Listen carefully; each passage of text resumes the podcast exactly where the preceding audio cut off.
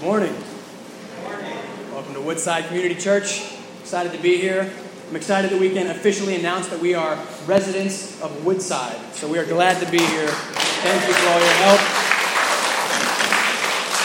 Basically, we just dumped everything in the place, so we're technically in there, but it'll it'll be a while. We'll have you all over, I promise, soon. Um, so we're getting there, but we're excited to be here. Uh, we're excited about the house. It is such a blessing. It's going to be such a good thing. We're, we're particularly excited about the space, especially the, uh, the three bedrooms, since we also want to officially announce that Melissa is pregnant again. So we are very excited about that.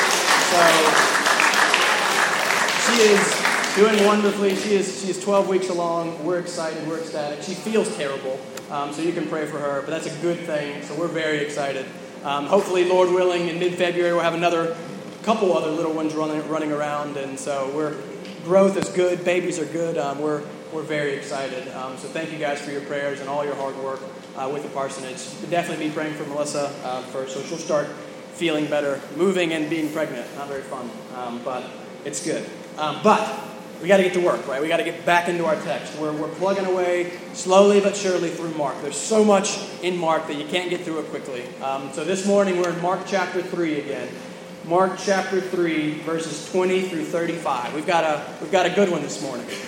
This morning we have one of the most disturbing, unsettling things that Jesus ever says. Right? There's, there's a lot in this passage, but the one thing that everyone is drawn to, the one thing that anyone pays any attention to, is there in verse 29. It is the blasphemy against the Holy Spirit, or what people sometimes call the unforgivable sin. What is it? Have I committed it? Is there really something that God cannot forgive? Have you ever, have you ever been freaked out by this verse? I definitely was freaked out a few times when I was younger about this. Like, oh, I thought something bad about the Holy Spirit. Did I, did I commit the blasphemy of the Holy Spirit? Kind of like, what, what is this thing? Right?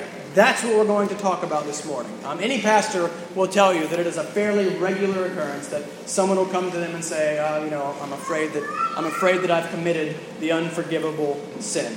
So this passage must be handled carefully. It's an important passage, but there's so much good stuff in this passage that I don't want to just focus on this kind of one tiny thing. There's a lot else going on that I think maybe we sometimes overemphasize this um, blasphemy against the Holy Spirit thing. So we're going to look at the whole passage and see what we can learn from it, and we'll definitely touch on that as well.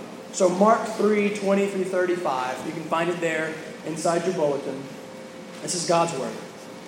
Then he went home, and the crowd gathered again, so that they could not even eat. And when his family heard it, they went out to seize him, for they were saying, He is out of his mind. And the scribes who came down from Jerusalem were saying, He is possessed by Beelzebul, and by the prince of demons he casts out the demons. And he called them to him and said to them in parables, How can Satan cast out Satan? If a kingdom is divided against itself, that kingdom cannot stand. And if a house is divided against itself, that house will not be able to stand. And if Satan has risen up against himself and is divided, he cannot stand, but is coming to an end. But, but no one can enter a strong man's house and plunder his goods unless he first binds the strong man. Then indeed he may plunder his house. Truly I say to you, all sins will be forgiven the children of man, and whatever blasphemies they utter. But Whoever blasphemes against the Holy Spirit never has forgiveness, but is guilty of an eternal sin. For they were saying, He has an unclean spirit. And his mother and his brothers came, and standing outside, they sent to him and called him. And a crowd was sitting around him, and they said to him, Your mother and your brothers are outside seeking you. And he answered them, Who are my mother and my brothers? And looking about at those who sat around him, he said, Here are my mother and my brothers. For whoever does the will of God, he is my brother and sister and mother. Let's pray. Father, thank you for this time. Thank you for the opportunity to, to come together and worship you with brothers and sisters in Christ. Thank you for the opportunity to come and, and study your word and to learn about you so that we can better um, love you and, and serve you. Father, we have a difficult uh, passage this morning, Father, so I pray for that you would work on the, the areas where I am weak or the areas where I'm wrong, Father, that you would, you would correct that, Father, and that your Spirit would work in this place, and that you would get all the glory. For all these things in Jesus' name, amen. Amen. All right, I have a confession. I really love sandwiches. Okay? Love sandwiches. You can do so many different things with sandwiches, and they're always delicious. There's a restaurant in Bayside by where we used to live called Press 195. Has like 50 different types of sandwiches, and they're all amazing. Why do I say this? I, I have a point. I have a, I have a reason. Think about it. What is a sandwich exactly? All right, a sandwich is two delicious things, right? You got the two bread, the two pieces of bread on the outside, and then you have a bunch of delicious stuff in the middle, right? That's what a sandwich is, and they're really good. But a sandwich is also a literary technique that Mark uses as he writes um, in this gospel. He uses it nine different times in just these 16 short chapters. Right? This is called a Markan sandwich. M A R K A N. A Markan sandwich. It sounds delicious. It's not. It's just it's just a way to, to write. It's like called a literary technique. What is it? It's when Mark, look at what he does here. He sandwiches one story in between two pieces of another story. Right? So Mark starts off telling one story, then he pauses and he shifts and tells a completely different story, and then he comes back and finishes the other story. Right? So verses 20 and 21 are the first story. That's our first piece of bread. Right? Then verses 22 through 30, that's the interrupting story. Right? That's the meat in the middle. And then you have verses 31 through 35, which is the conclusion to the first story. All right, so this is a Markan sandwich. These guys, listen, were masterful writers. Right? They knew exactly what they were doing, and they wrote everything they did with a very specific purpose. So why does Mark start one story, interrupt it with another story, and then go back and finish that first story? Well, they do two things with these sandwiches. First, it ties these two stories together that would at first seem like they're unrelated, emphasizing that they are, in fact, very related. And so then that combination of these two unrelated stories makes an entirely new point. Right? That's what we're going to do this morning. We're going to look at these two stories separately and then see what Mark is trying to teach us by putting them together like this. All right, so let's start with our first story. It begins with Jesus. Remember last week, Jesus was trying to get away from the crowds, and he went up and he called his 12 apostles, the, the specific 12 that were going to be with him and follow him. So he got away from the crowds for a little bit, but he wasn't able to do it for very long because now they're back, all right, and they're getting in the way again. They're crowding around Jesus, and they're so crowding around his followers that they can't even eat. That would get really frustrating. He's trying to eat, and the people were constantly crowding and pressing in. Um, but his family, all right, we finally start talking about Jesus' family. They, they get wind of what's going on, and they've at this point they've, they've had enough. They've probably been hearing all this stuff for a while and just kind of be like, ah. Oh, Jesus, no, whatever, no big deal. But finally, they're, they're, they're now ready to do something about it. So they come to seize Jesus, and it says that they think Jesus is out of his mind. And the Greek word there that is translated seize, it's a very strong word. All right, it means to bind or to restrain or to deprive someone of their freedom, right? To seize means to bind. And these they were so convinced that what he was doing was wrong, that he was crazy, that they were willing to come and forcibly take and restrain Jesus. Why? Well, probably because of all of the things we've talking, been talking about for these last nine weeks. He claims to forgive sins. He redefines and breaks Sabbath regulations. He's touching lepers. He's hanging out with tax collectors. He's constantly fighting with the religious leaders, and he's claiming to be God. All right, it's not that surprising then that they thought he may be crazy. Remember, we've said three things that Jesus is either who he says he is, or he is a liar, or he is absolutely crazy. Right? Well, his family takes the latter option, and they think that Jesus is crazy. Um, John 7 5 says that even his brothers did not believe in Jesus. Let me take a second and go on a brief tangent. Let me step back and say one thing about that. Here we have Jesus' family, and then in verses 31 and 32, we see that Jesus' brothers are specifically mentioned. And you would think that this would be pretty simple, but we like to make simple things complicated for some reason. And this may come to a surprise to some of you, but Jesus had brothers and sisters, all right? A number of them. We know of at least seven. We know of at least five brothers and at least two sisters. There may have been more, who knows? And well, they were actually his half brothers and sisters, right? Because Joseph wasn't his biological father, but he had the same mother. Right? Why do I say that? What does all that imply? Well, it implies that Mary did not remain a virgin forever. Right? Why is that worth mentioning? Why is that important? Well, it's important because we live in a Catholic kind of heavy area, and in the Catholic Church, you're going to find the teaching that Mary never had any children, Jesus did not have brothers and sisters, and that Mary perpetually remained a virgin. But, as we can see from the text, that's just not biblical.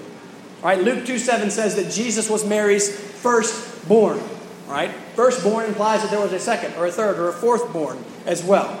Matthew 1:18 says that when his mother Mary had been betrothed to Joseph before they came together, she was found to be with child. Matthew 1:25 says that Joseph knew her not until she had given birth to a son.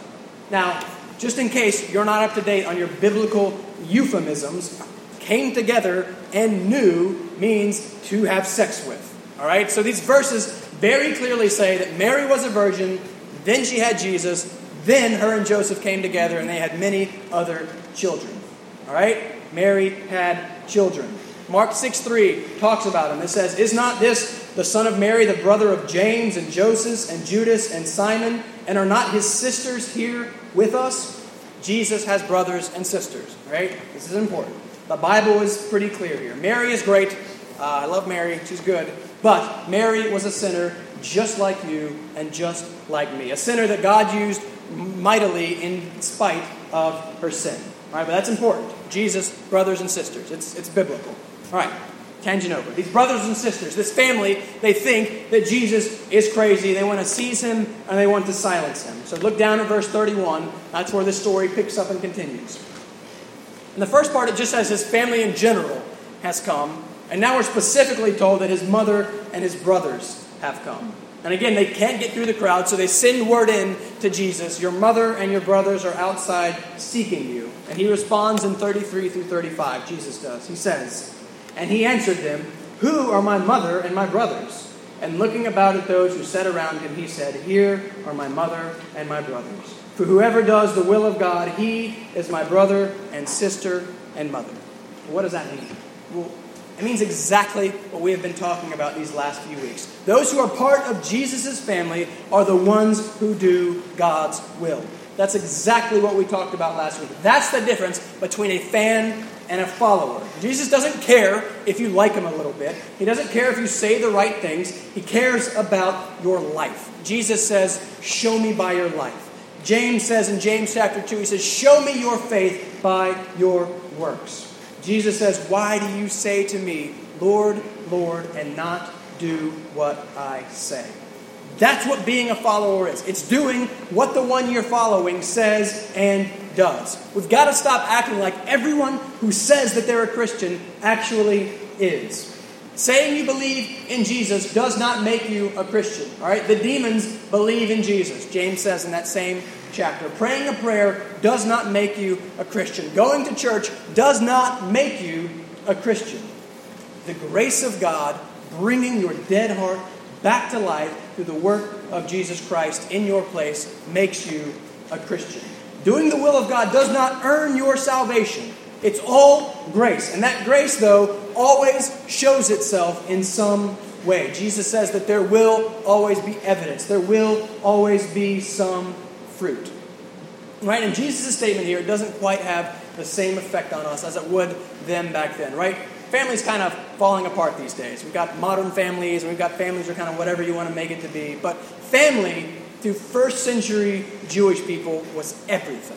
Right? The, the family was your life. Family was your identity. Family was the most important thing. And here Jesus is saying, Who is my family? It's not blood, he says. It is those who do God's will. He says it's not about flesh and blood anymore. He says it is about me. And Jesus is once again challenging the status quo. Things are changing. He doesn't care what they believed in the past, he doesn't care what they've done in the past. He says it's about me now. Whoever does the will of God, he is my brother and sister and mother. Let's move on to the meat of our passage before we kind of come back a little bit. Look at verse 22. Here's, here's where it really starts to get interesting. And the scribes who came down from Jerusalem were saying, He is possessed by Beelzebul, and by the prince of demons he casts out the demons. time out for a second. Think about it with me. Think about what's going on here for just one second. Especially if you're here with us this morning and you're kind of like, ah, I'm not sure about this whole Jesus thing. I think you guys might be a little crazy believing in this Jesus stuff. Think about those who don't believe that the Bible is true. What do they have to claim about the New Testament? Right? They have to argue that the followers of Jesus, well, Jesus died, they were disappointed. Shucks, we, we were wrong. They're like, all right, well, we're gonna we're gonna create some sort of religion. We're gonna make up some stories about this Jesus, and we're gonna convince all these people that Jesus was God so that we can gain a following and we can gain some fame and, and some wealth. So they get together and they write a bunch of these books and they try to make it look like Jesus was actually the Messiah and he was actually the Son of God. Right, that's the only explanation of the New Testament that makes any sense besides it being actually true. But think about it.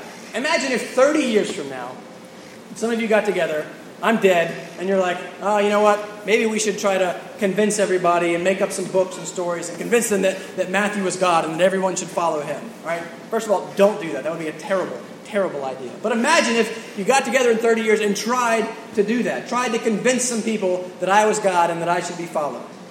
Why in the world would you make up anything that accused me of being Satan? Why would you make up a story that said, oh, the most important people of the day, you know, the religious leaders back then, uh, they thought this guy was Satan, by the way. Oh, and his family, none of them believed him here. They all thought that he was absolutely crazy. Now, that makes no sense if you're trying to create some sort of religion. You wouldn't make up stories like this. You would only include stories that tried to make me look as good as possible. Why in the world, if you were Mark, would you record these stories unless they were actually true? Plus, why would you perpetuate some lie that was just going to make your life miserable and get you tortured and killed? It just doesn't make any sense unless it is actually true. Opponents of Christianity have still failed to come up with some way to explain the inclusion of all of these stories that discredit Jesus right? So we have true stories of Jesus here, right? They wouldn't be included unless they were true. The religious leaders are calling him Satan. His family thinks he's crazy. True stories. Let's see what we can learn from them. So they've shown up the scribes. This is kind of like the turning point with the scribes. They have stepped up their game, right? They're no longer just kind of questioning Jesus or trying to figure a few things out. They are outright accusing Jesus here. They're saying Jesus is possessed by Beelzebul. Well, who is Beelzebul? Your version may say Beelzebub, but the Greek actually says Beelzebul. Beelzebub was a Syrian god, and his name meant the Lord of the Flies. Right, that's where we get the title of the book that we were all probably made to read in high school, Lord of the Flies. That comes from this name. But that's not who we have here. We're talking about Beelzebul. And the Hebrew word Zebul, you see the ending there, it occurs five times in the Old Testament, and it refers to a prince. It refers to the, the place where the prince dwells, like his palace or something. So Beelzebul then probably translates Baal the prince, or maybe the dwelling place of Baal. Right? I always call him Baal, but then someone corrected me. Apparently it's Baal. Right? You see him a lot in the Old Testament. Baal was kind of like the chief rival of Yahweh in the Old Testament. Right, and biblical writers, they're, they're insistent that there is only one God. There's only Yahweh. He's the only one. But they also, multiple times, will write that there are these other things that people think are gods that are actually demons. All right, and that's what we have here with Beelzebul, who was the prince of demons, which verse 33 clearly links with Satan. So the scribes are accusing Jesus of being possessed by Satan and by casting out demons by Satan's power. Now, this is quite an accusation, right? But Jesus doesn't seem to be very fazed. If someone accused me of being possessed by Satan, I think I would be a little bit flustered, but not Jesus. What does Jesus do? Well, he drops some straight logic on these guys. Logic and reason are, are gifts that God has given us that we must use. I believe that Christianity is the most reasonable and logical thing out there. We are commanded to love God with our minds, to think well about Him, and to glorify Him with our ability to think and reason. And that's what Jesus is doing here. He's, he's using logic to defeat their arguments. He easily disarms the scribes by simply pointing out that their argument is logically absurd right? Demons work for Satan. Demons are on Satan's team. Why in the world then would Satan go around attacking those that are on his side? It makes no sense for Satan to attack himself. So their accusations just don't make any sense, and Jesus just kind of does away with them kind of with one little statement. A house divided against itself will not stand, Jesus says. Trivia. Does anyone, anyone know their history? Does anyone know who most famously borrowed that line from Jesus? Anyone at all? No? That's, that's, that's Abraham Lincoln is very famous for stealing that line from Jesus. In one of his debates before he was president, in one of his most famous speeches in 1858, uh, Lincoln says, A house divided against itself cannot stand. I believe this government cannot endure permanently half slave and half free. I do not expect the Union to be dissolved. I do not expect the house to fall, but I do expect it will cease to be divided. It will become all one thing or all the other. And Lincoln's words would prove to be prophetic when less than three years later, the country would collapse into civil war. A house divided against itself cannot stand. Jesus says, I cannot cast out Satan's minions by Satan's power. It makes no sense. Jesus is attacking Satan. Then look next at verse 27. But no one can enter a strong man's house and plunder his goods unless he first binds the strong man. Then indeed he may plunder his house. But what in the world does that mean? Well, Jesus is pretty clearly talking about himself here.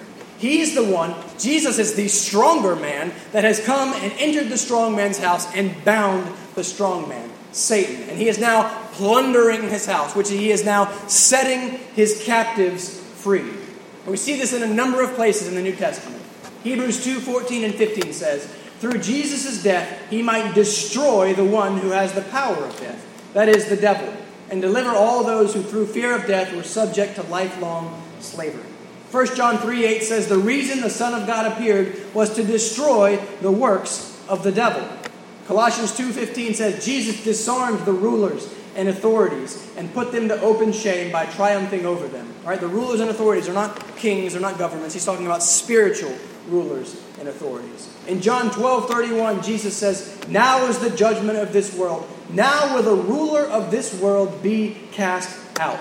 Jesus is coming. Jesus has dealt Satan his death blow. Jesus has bound Satan. All right, Satan is not dead yet. He's not completely inactive, but his defeat is guaranteed. He cannot stop the gospel from going forth. He cannot hold on to those that Jesus has set free. Jesus has come and bound the strong man. So he has now easily dismissed their ridiculous accusations, and now Jesus takes the opportunity. He, he turns the tables. Now Jesus is going on the offensive. And he says one of the most troubling things that he says in all of the Bible. Look at 28 through 30. Truly I say to you, all sins will be forgiven the children of man, and whatever blasphemies they utter. But whoever blasphemes against the Holy Spirit never has forgiveness, but is guilty of an eternal sin. For they were saying, He has an unclean spirit. A few years back ago, a few years back, did you see this in the news? There was this, there's this group that are named the Rational Response Squad. All right, there's this group of really loud um, atheists, and they made headlines in the news um, by coming up with what they called the blasphemy challenge. Did you hear anything about this? The blasphemy challenge. It was all over the news. What was it? They challenged and said, if you will record yourself committing the unforgivable sin and damning your soul to hell and then upload it onto YouTube, they'll give you a free DVD. Sweet. Free DVD. All right, that's awesome. Right. But what were they doing? What, what, was going on here? They said you can damn your soul however you want in the video, but you have to include these words somewhere in it to get the free DVD. You have to say, I deny the Holy Spirit. Now, listen, that is definitely sinful. That is definitely a bad idea. You should not do that. But this whole blasphemy challenge thing is based on a misunderstanding of our passage this morning which is not surprising because most atheists make no effort whatsoever to actually try and understand what the Bible says. They just throw out silly, misinformed accusations. That's what's going on here. They believe that denying the existence of the Holy Spirit is the blasphemy against the Spirit. But that's simply wrong. All right? They should try and actually read the text. No theologian, no pastor who actually has, has studied the text thinks that the blasphemy of the Holy Spirit is denying that the Holy Spirit exists. Listen, if that's the sin, then we are all guilty of that sin at some point or another. We have all denied, by word or by deed, the existence of the Holy Spirit at some point in our life. Countless millions of people, I would assume, have denied the existence of the Holy Spirit in their heart and been saved by God's grace later on. It happens all of the time. And I can almost guarantee to you that some people, I still check the headlines every now and then, I haven't found one yet, but I can guarantee to you that sometime in the future, one of these people that took the blasphemy challenge will be saved by God's grace in the future. I guarantee it'll happen sometime, all right? I, I, I might be wrong, but I'm almost positive it'll happen. Because they haven't actually committed the blasphemy against the Holy Spirit. So, what is it? We're getting there, but hold on one more second. One more second. Christians are usually so concerned. We get so caught up and obsessed with verse 29 that we completely skip over verse 28. One of the most comforting and encouraging verses in the entirety of Scripture. All sins will be forgiven the children of man, and whatever blasphemies they utter. Do you see that verse? Are you actually paying attention? All sins, whatever blasphemies you utter, can be forgiven. Paul confesses himself that he was a blasphemer, that he had blasphemed God, and there was forgiveness for Paul. And this is one of the key truths of Scripture. This is one of the things that sets Christianity apart from everything else the forgiveness of sins. Every other religion says be good enough. It says make sure that your good outweighs your bad just by a little bit, and then maybe you'll be saved. But the gospel is completely different. It says that you cannot be good enough. It says that you cannot do enough, keep the rules, or be good enough to be saved. But that through the work of Jesus Christ, you can still be forgiven. Not because of you, but because of Him. You are a sinner. I am a sinner. We cannot deny that. We have built up this great debt that must be paid, and we cannot pay it. But Jesus pays it for us, and He offers us forgiveness and forgiveness is all over the Bible. Ephesians 1 7. In him we have redemption through his blood, the forgiveness of our sins. Acts 10:43 Everyone who believes in him receives forgiveness of sins through his name. Psalm 103 this is maybe my favorite psalm. Just a few verses. Psalm 103 verses 8 through 12. The Lord is merciful and gracious, slow to anger and abounding in steadfast love. He will not always chide, nor will he keep his anger forever. He does not deal with us according to our sins, and praise God that he doesn't. Nor does he repay us according to our iniquities. For as high as the heavens are above the earth, so great is his steadfast love toward those who fear him. As far as the east is from the west, so far does he remove our transgressions from us. This is one of the most unique, attractive things about Jesus and Christianity. We all know that we have sinned. Right? If you're being honest with yourself, you know that you're a sinner. Jesus is the only one that offers us forgiveness for those sins. He is the only one that offers to take care of that guilt that we all feel. This, this passage was extremely encouraging me, to me this week. All sins will be forgiven the children of man, and whatever blasphemies they utter. One of the most comforting verses in the Bible followed by one of the most disturbing. Look at 29. But whoever blasphemes against the Holy Spirit never has forgiveness, but is guilty of an eternal sin. This one verse, and kind of a general failure to actually understand this verse in its context, has tormented countless Christians over the years. Have I committed the unforgivable sin? Have I blasphemed against the Holy Spirit. Did I do it? Am I, am I stuck? Am I damned? What's going on here? First, what is blasphemy? Well, blasphemy simply means to slander or to define. And the Bible uses it pretty much solely in reference to kind of infractions committed against God. So, what is blasphemy then against the Holy Spirit? What is this most grievous of sins? People have tried to make all these kind of claims about what it is. Some people have said that it was adultery. Some people have tried to say that it was homosexuality. Others have said that the unforgivable sin was suicide. But what is it? Well, surprisingly enough, and you're going to be a little disappointed here. All right, I don't have this great brilliant kind of thing that I'm going to drop on you here. Surprisingly enough, the answer is right there in the text. All right, it's not a secret. Look at verse 30. For they were saying, He has an unclean spirit. That's it. That's the blasphemy against the Holy Spirit. It is not some indefinable offense against God, but it is the specific accusation that Jesus is motivated by evil rather than good, that he is empowered by the devil rather than God. It is calling the good work of Jesus and Jesus himself evil. These guys weren't denying that Jesus was doing these amazing things. They couldn't deny it. They had seen him heal people, they had seen him cast out demons, but they were so stubborn, they so refused to believe that they attributed his power to evil rather than good. They so resisted the obvious work of the Spirit that there was no longer any hope for forgiveness. That is the specific contextual meaning of the blasphemy against the Holy Spirit, but it still has application for us today. It's not so much that there's this like one particular sin that if you commit, you're out. Or if you accidentally say these few words, oh, sorry, that was it, you're out. No, it is kind of a, it's a pattern of consistent, willful rejection of the work of the Holy Spirit. There comes a point after you continually, over an extended period of time, resist the clear and obvious work of the Holy Spirit when, that, when the Spirit will pull back and no longer convict a person of sin and lead that person to repentance. Listen, the Bible is clear that any sin we ask forgiveness for will be forgiven.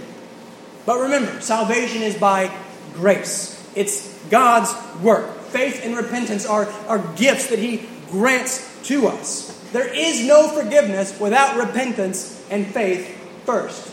So, to willfully and persistently resist the Holy Spirit, the one who gives the repentance and faith, makes forgiveness impossible.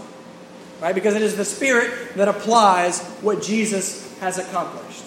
Right? That's, that's all we're talking about here. So, have you committed the unforgivable sin? And actually, I'm pretty confident that no one in here has. It's very unlikely.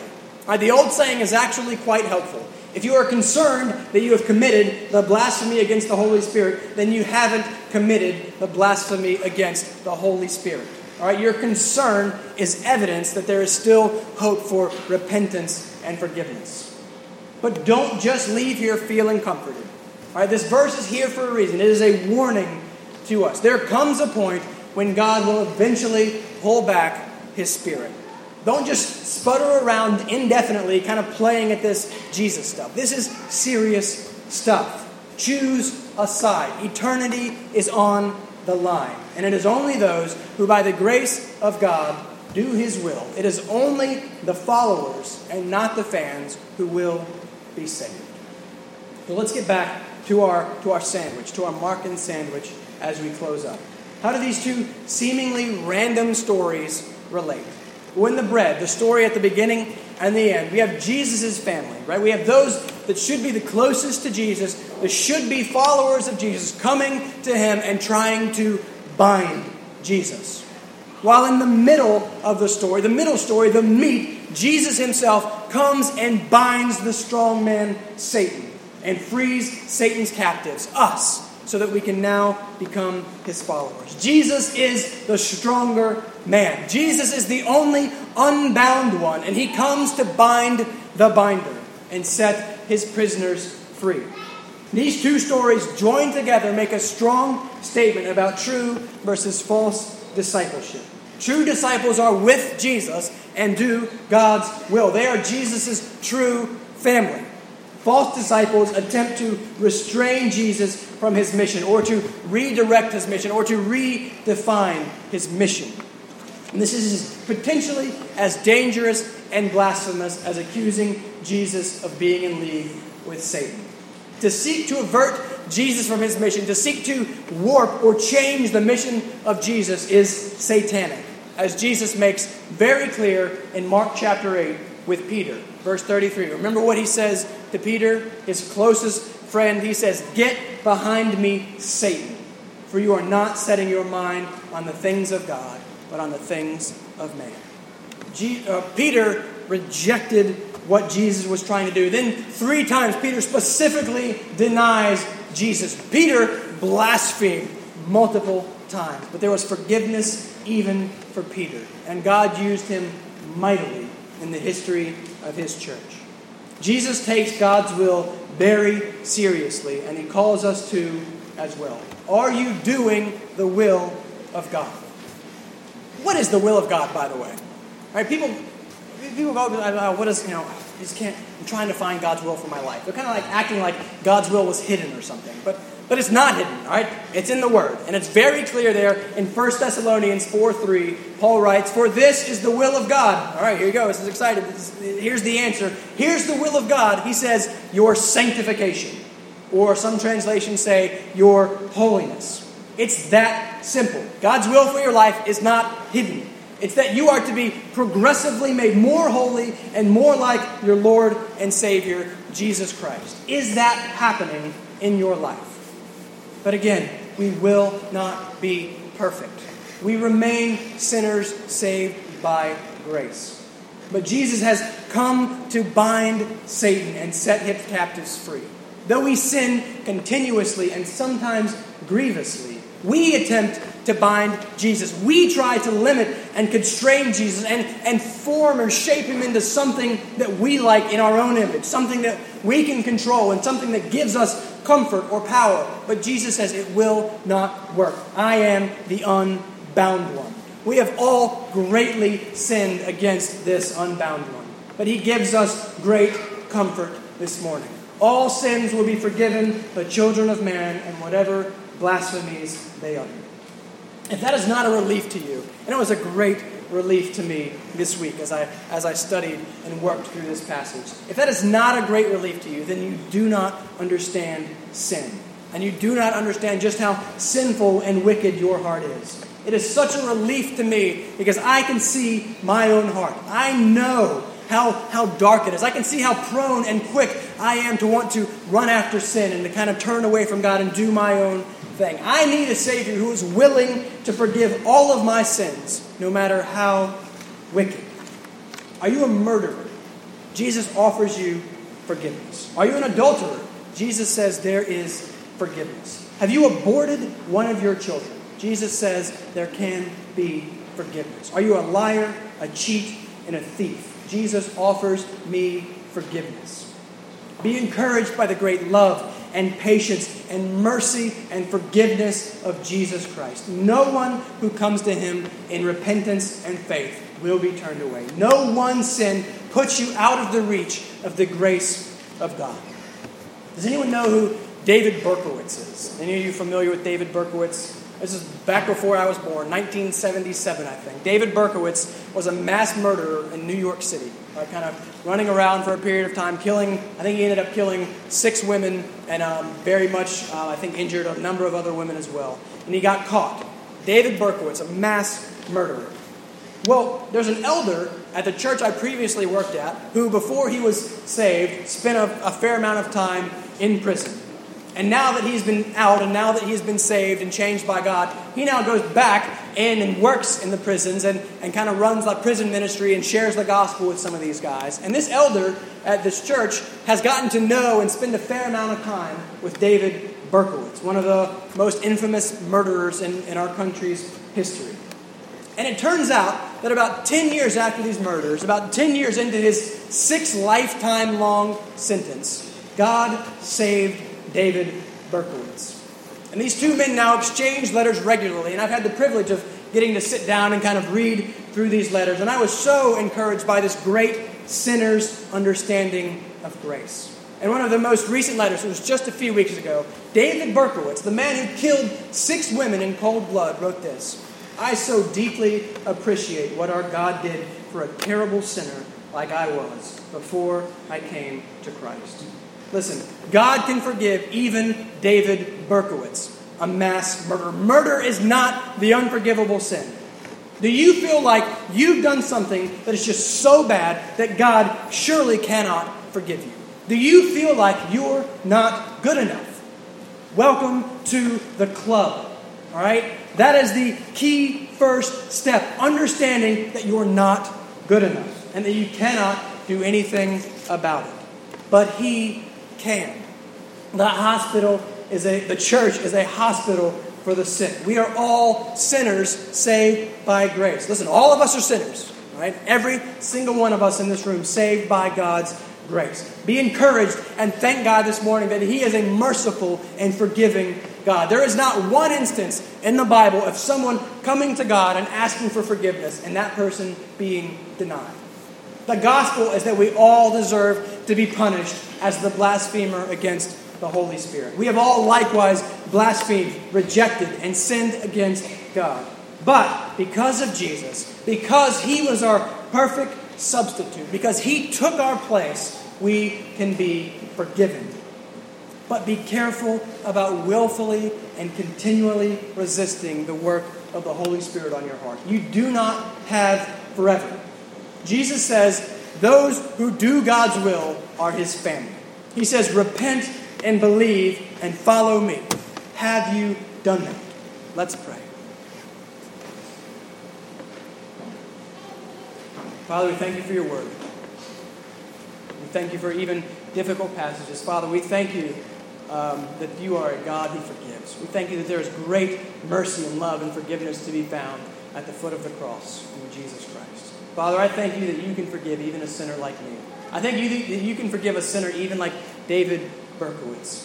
Father, I thank you that you are loving and merciful God. And I thank you so much that, Father, it is not about how good we can be, because I would be doomed if that were the case. Father, I thank you that it is not dependent on my goodness or my works, but it is dependent on the perfect work of Jesus Christ in my place. Father, we confess our sin. We confess our sin against you. We confess our need for repentance, and we confess our need to be made more and more like Jesus Christ, the only one who is worthy. So, Father, make us more like him.